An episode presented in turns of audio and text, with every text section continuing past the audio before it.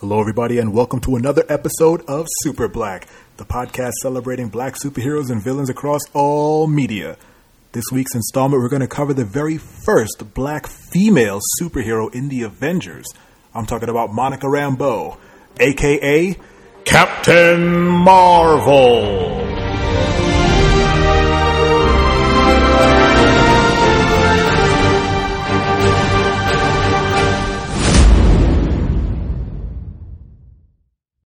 What's up, everybody?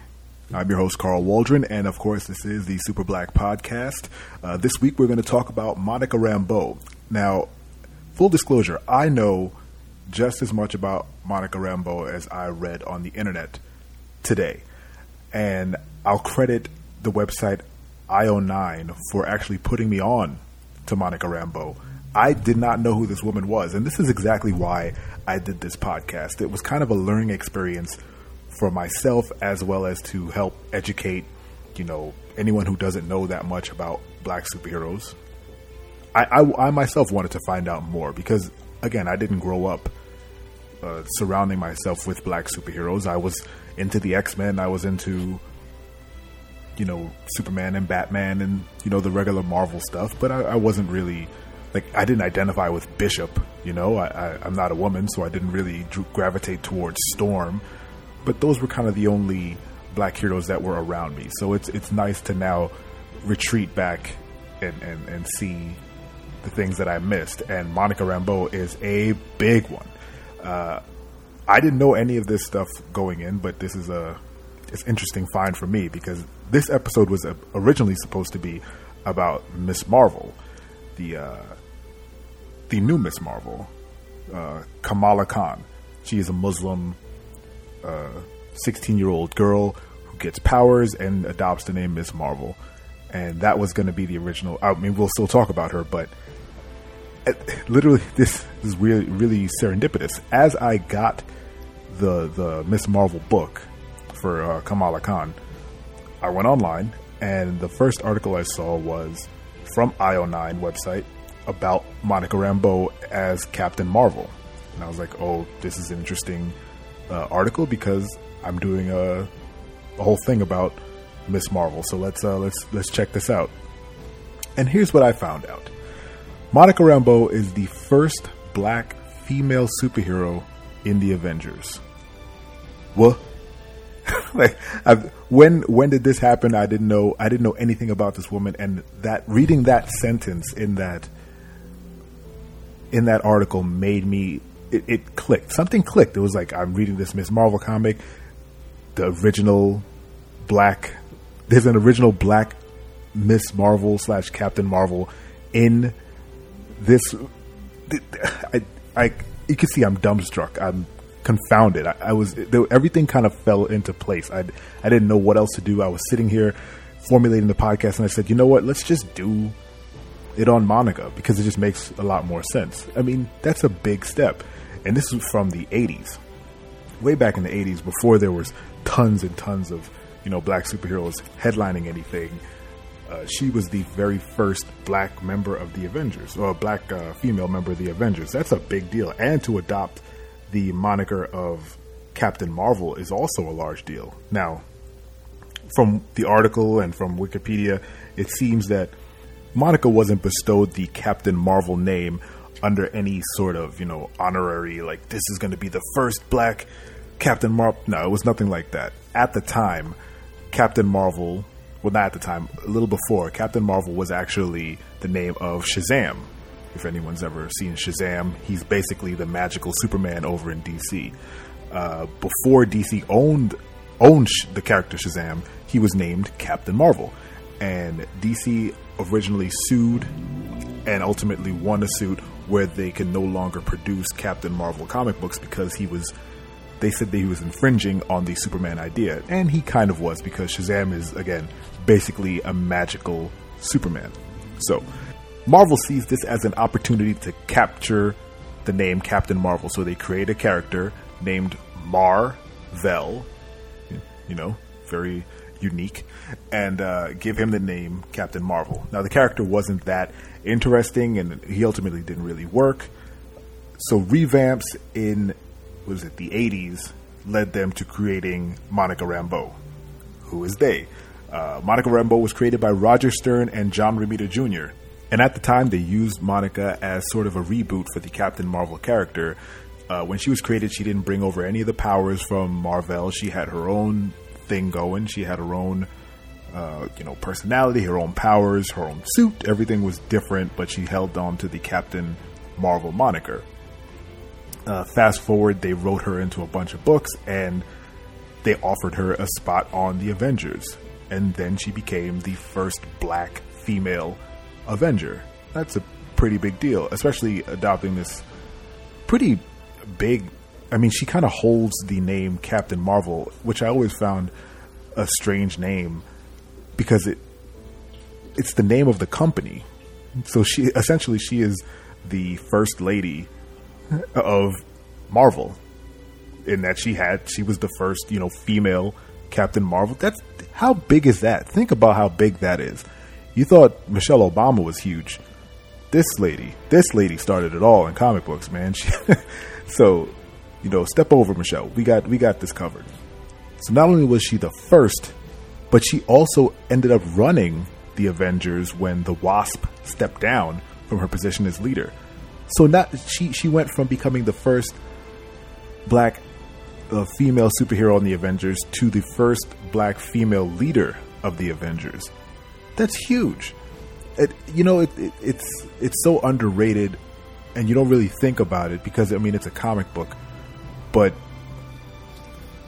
think about all the little girls if they were to read that book and see a strong woman leading this team of superheroes. That's that's some powerful stuff and you know there's not enough positive stuff like that in the world. So when I when I read that, you can see why I had to change my my topic from Kamala, who we will talk about, to to Monica. I, I found it incredibly inspiring and, and interesting, and it was the, again the reason why I do this podcast, so I can find out really cool stuff like this, and then pretty much just regurgitate it back at you.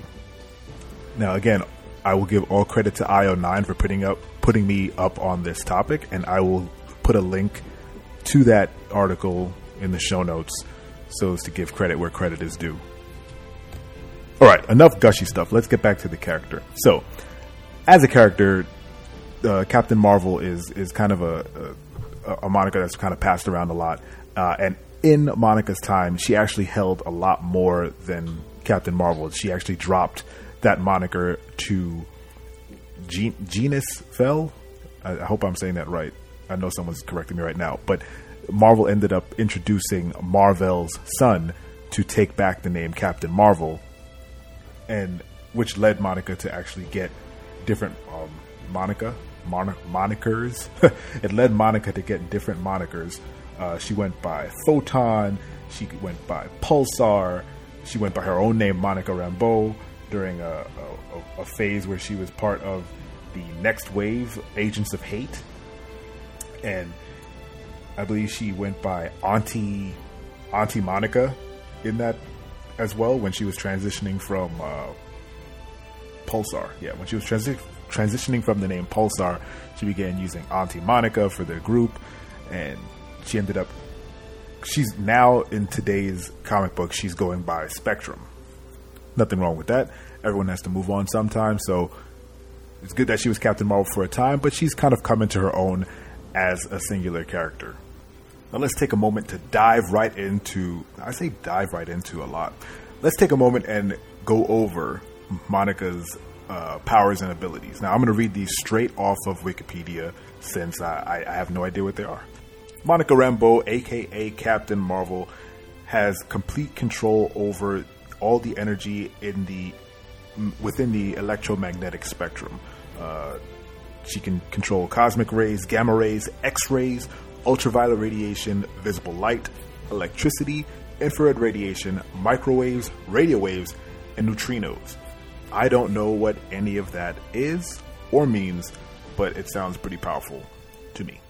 Now, her grasp over these energies allows her to fly at the speed of light, uh, project energies uh, one wavelength at a time uh, from her body, and go invisible uh, since she can manipulate uh, visible light, she can, you know, bend it and she can go invisible. So she has quite a bit of power. She can, uh, if she encounters a new energy that she wasn't uh, familiar with, she can almost certainly replicate it and make it part of her repertoire. Uh, she's, I mean, that's a pretty broad spectrum of powers, but I, it, it, it's no more or less broad than any other powers that superheroes have. It's just it's it's interesting, and it gives her a lot of depth. I suppose she could do a lot of different stuff. You can write a comic about her encountering some energy she can like the Phoenix Force. What happens if she runs into the Phoenix Force? That's a pretty powerful energy. I wonder if she can manipulate that. And how does she stack up against a Bishop? Uh, since Bishop can absorb well, he? He absorbs projectile powers. I don't know where I'm going with this line of thought, but this is the this is the good stuff. You know, this is what what you start to think about when you're in you're interested in comic books, and people listening should understand that. Like, you think you run into a hero you never heard of, and then you wonder how they stack up against other heroes and other villains.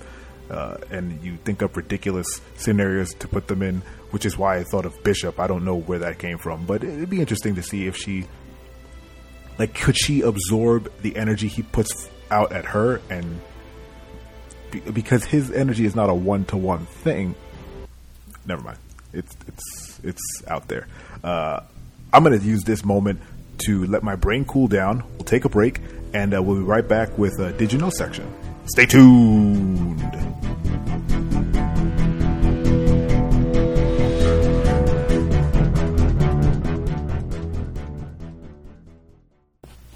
We're at the break again. Welcome, people. Uh, again, I want to thank you all for listening to the Super Black podcast. I really hope you're enjoying this because I'm super enjoying this. I mean, I'm learning some new stuff about a woman named Monica Rambeau. Who knew she was all, all these things and she was a, a, in law enforcement and she's a great character and I need to read up more about her. So in this break, I want to implore you as the listener to help me find out more about Monica Rambeau. If you have any suggestions on comics I should read about her or specific panels you think I should look at that are really cool and interesting, demonstrating her powers and amazing ability to be cool, please, please, please contact me on Twitter at SuperBlackPC.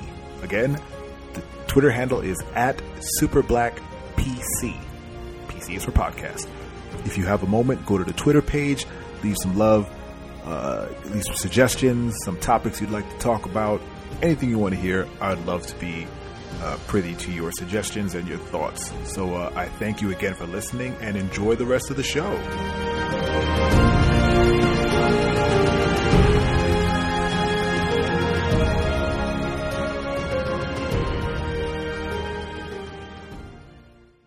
Hello, everybody, and welcome back to Side B of the podcast. Uh, we're going to do a very quick Did You Know? Then we're going to do a little twist on exceptional media, and then I'm going to get you out of here, guys. So let's get started. So, the Did You Know for Monica Rambeau is a funny one that I actually found very interesting, and it really. The, the idea of Monica was already intriguing, and then reading this little snippet actually made me more interested in her, if, if that was even possible. Uh, so, again, the character Monica Rambeau was created by Roger Stern and the artist John Romita Jr., and she first appeared in The Amazing Spider Man Annual number 16 in 1982. Now, talking about the visual features of the character, John Romita Jr. noted that originally the character was intended to look like Pam Grier. That's huge. Did you know Marvel's first black female Avenger leader was supposed to look like Pam Grier, America's first black pulp fiction woman. How my mind melted a little bit when I read that because I was the biggest Pam Grier fan. Now, I know what you're thinking. No, I am not that old. But I grew up with very old parents and we watched a lot of old movies and Pam Grier was a a standout character uh, from those movies. Now, I didn't actually watch any of those black exploitation movies with my parents because that would have been very awkward. But uh, I did hear her name passed around quite a bit, and I saw pictures of her uh, in passing as my parents watched those movies and told me to shuffle on because it wasn't for me. I'm doing air quotes around the microphone. But uh, as I grew up and I found out who Pam Grier was and was introduced to her and stuff like uh, Jackie Brown and, you know, actually going back and, and watching all those Foxy, the Foxy Brown movies and, and, uh, was it the, that I can't remember the name of that prison movie. Uh, I fell in love with Pam Grier, and anyway, you can ask anybody in my life that I grew up with. They knew that I was a Pam Grier fan. To this day, I think Pam Grier is one of the foxiest ladies to ever walk the planet. I defy any of you to tell me I'm wrong. I defy you. And to know that Monica was originally intended to look like Pam Grier, that's huge. Uh, the sadder part is that things sort of fell apart uh, in the drawing process. So let me go to the quote from John Romita Jr. I just took some reference on Pam Grier because I always loved her. And at the last moment, somebody said, Well, we need to use this woman here because they thought maybe Pam Grier wasn't as good looking as the model they found. It was fine because by the time she got done by other artists, it ended up looking like the generic black character anyway. so, originally she's supposed to look like Foxy Brown, but other artists and busybodies said, "Oh, we have this other better looking model who I could not even fathom who could they could have thought looked better than Pam Grier. I don't even understand what that person would have was thinking, but whatever. I guess in John Romita's eyes, it was for the best because if it wasn't going to look exactly like Pam Grier, then just make it some generic person. Whatever, who cares? And for you know, by and large, it's a better fit to make her a more generic character and not saddle her with, you know, all of Pam Grier's uh, baggage, whatever that baggage may be. You don't want to associate your character with an already an established character or make people feel like you're possibly creating a super Foxy Brown, which would have been awesome. But, you know, it's not something that Marvel could probably get away with. So ultimately, making her look uh, as she does, you know, as her own person, was a better route. But just could you think if Marvel had Super Foxy Brown on their team? What? Or coffee? Oh man. Let's take this opportunity to cool down and move right along to the exceptional media portion of the podcast. Now, since I'm just hearing about Monica Rambeau, I can't give you any good things to go out and look for to find out more about her. So I'm going to turn it on its head. I'm going to ask you to suggest to me and every other listener things that they should go out and look for if they're interested in learning more about Monica Rambeau. Are there any uh, specific comics where she was incredibly uh, leadershipy? Are there any uh, stories that really paint her in a, a positive light? Are there, you know, any really cool panels that you guys know of that you can post on the Twitter feed showing her doing something incredibly heroic? If there is, please do so. I mean, this podcast is not just it's for everybody. I was going to say not just for me, but you know, it's not just for you either. It's it's so we can all share in these characters and and find out more about these these interesting superheroes. So I encourage everyone to to share these tidbits with each other and, and learn more about Monica. And down the line, I will update uh, Monica's profile with different uh, fan reactions and how people feel about her, good and bad. You know, you, you're not going to love every character, of course. So I'll welcome all thoughts and opinions on uh, Captain Marvel, Monica Rambeau.